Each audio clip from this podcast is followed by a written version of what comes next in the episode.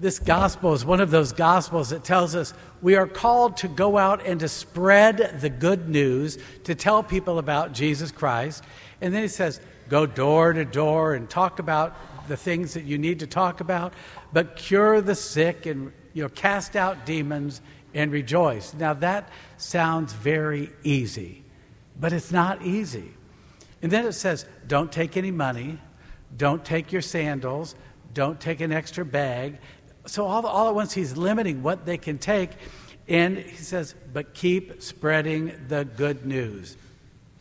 As I was thinking about that, I thought to myself, this is Independence Weekend. You know, this is the weekend when we celebrate the 4th of July and our independence. And I thought to myself, you know, my father was injured in World War II. His ankle was crushed, and he never, it was never right after that. And he had three surgeries, I think it was, in France, one in England, and that was just to get him back to the United States. And then he had a couple more, and then he went for like 20 years, no surgeries, but he had to have two more after that. In the last surgery he had, the doctor made a mistake. Anybody can make a mistake. But he ran the pin through the nerve ending in my father's foot. And so he felt everything, and the pain was extreme. And he never complained about it. He never yelled about it. He would every once in a while yell, Get the morphine when he was in the hospital, right after, or when he came home right from the hospital. And most of our neighbors, or not most, but a number of them were doctors, and we would call them and they would come and give him injections. I tell you that because life is not easy. And, and I, my father was always one of my heroes of life because he suffered greatly. He had a horrible limp, but he never complained about it. And when I was 17 years old, I was getting ready to go overseas for a foreign exchange program. And I said to him, You feel okay with me going? And he said, Yeah. And I said, Anything? And he said, No, you know, it's okay. I want you to go. I want you to experience. I will never go back there because there was too much pain. But he said, I said, Would you do it again? And he said, Most definitely. And I said, You said that without any doubt. And he said, Everybody has the right to be free and comfortable. And he said, So yes, I would do it all again. So he was one of my heroes. And then comes my brother. And my brother is the nearest kin to me in our family. And um, my brother has a very rare disease called acromegalia. It's a form of giantism. He's one of the longest living people with it. He's had it for 35 years.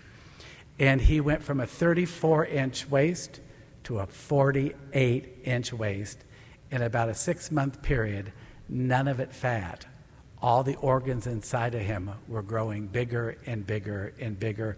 So they did a surgery where they opened up his pituitary and took out the growth hormone.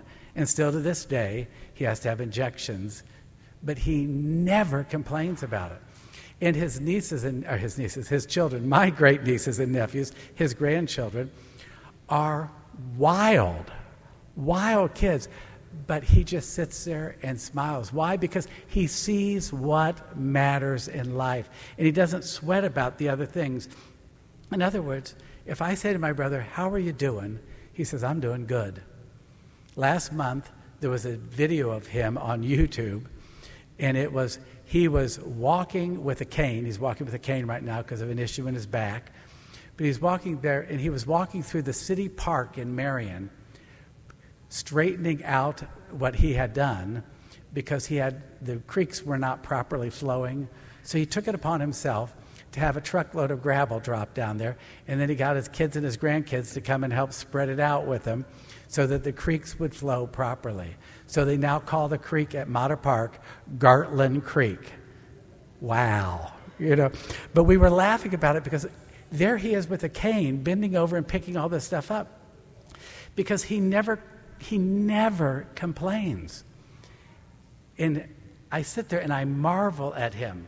But that's what this gospel is all about. This gospel is about going out and doing the right thing right here, right now, wherever you find yourself, because we're building the kingdom of God.